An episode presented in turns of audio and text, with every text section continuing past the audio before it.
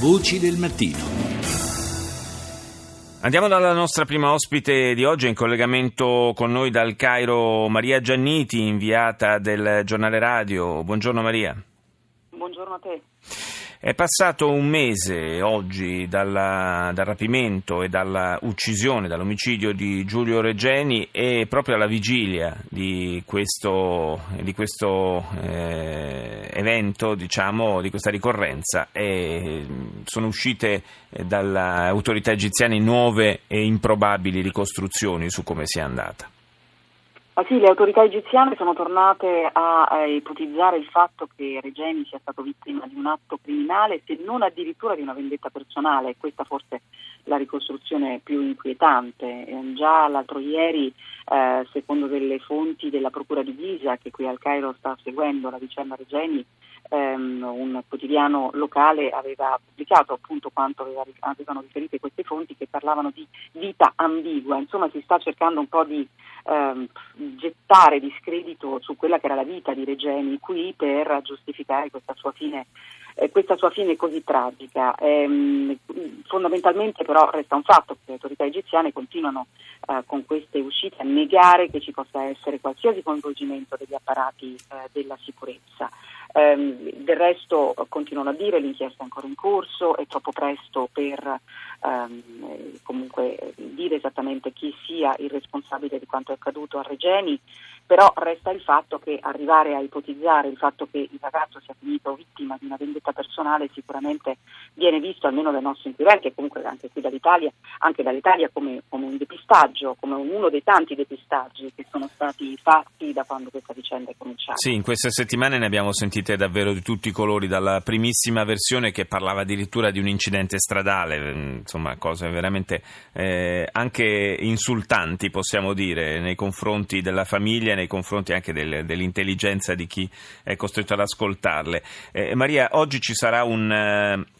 una manifestazione, un sit-in davanti all'ambasciata eh, egiziana a Roma e ieri c'è stata invece una, eh, possiamo dire, celebrazione in onore di eh, Giulio Regeni al Cairo.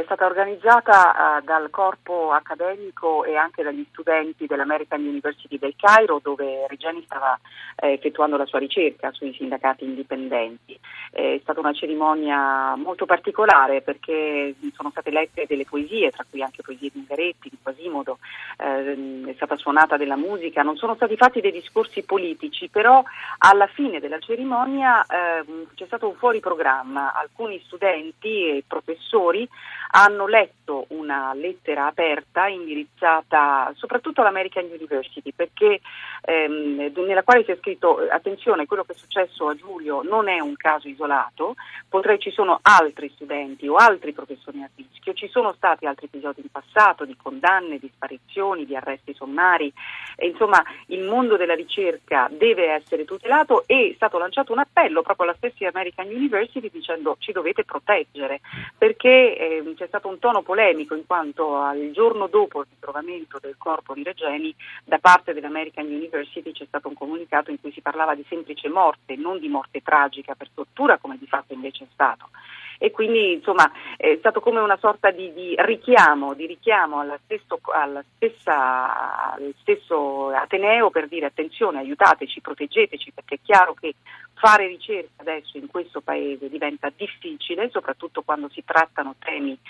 complicati, sensibili come quello che seguiva Giulio Regeni, cioè il mondo del lavoro, il mondo del lavoro indipendente, lui lavorava molto sui venditori di strada, sono temi sensibili per le autorità e quindi dobbiamo essere, dobbiamo essere protetti. E poi comunque appunto un ricordo, un ricordo di Giulio fatto da chi studiava con lui, ma anche da chi non lo conosceva, era presente anche il nostro ambasciatore, quindi insomma un momento importante perché anche qui soprattutto tra studenti, amici, corpo accademico, corpo eh, professori, si vuole cercare di non eh, dimenticare quanto è accaduto a Giulio Regeni per mantenere alta l'attenzione su quanto accade a tantissime altre persone città.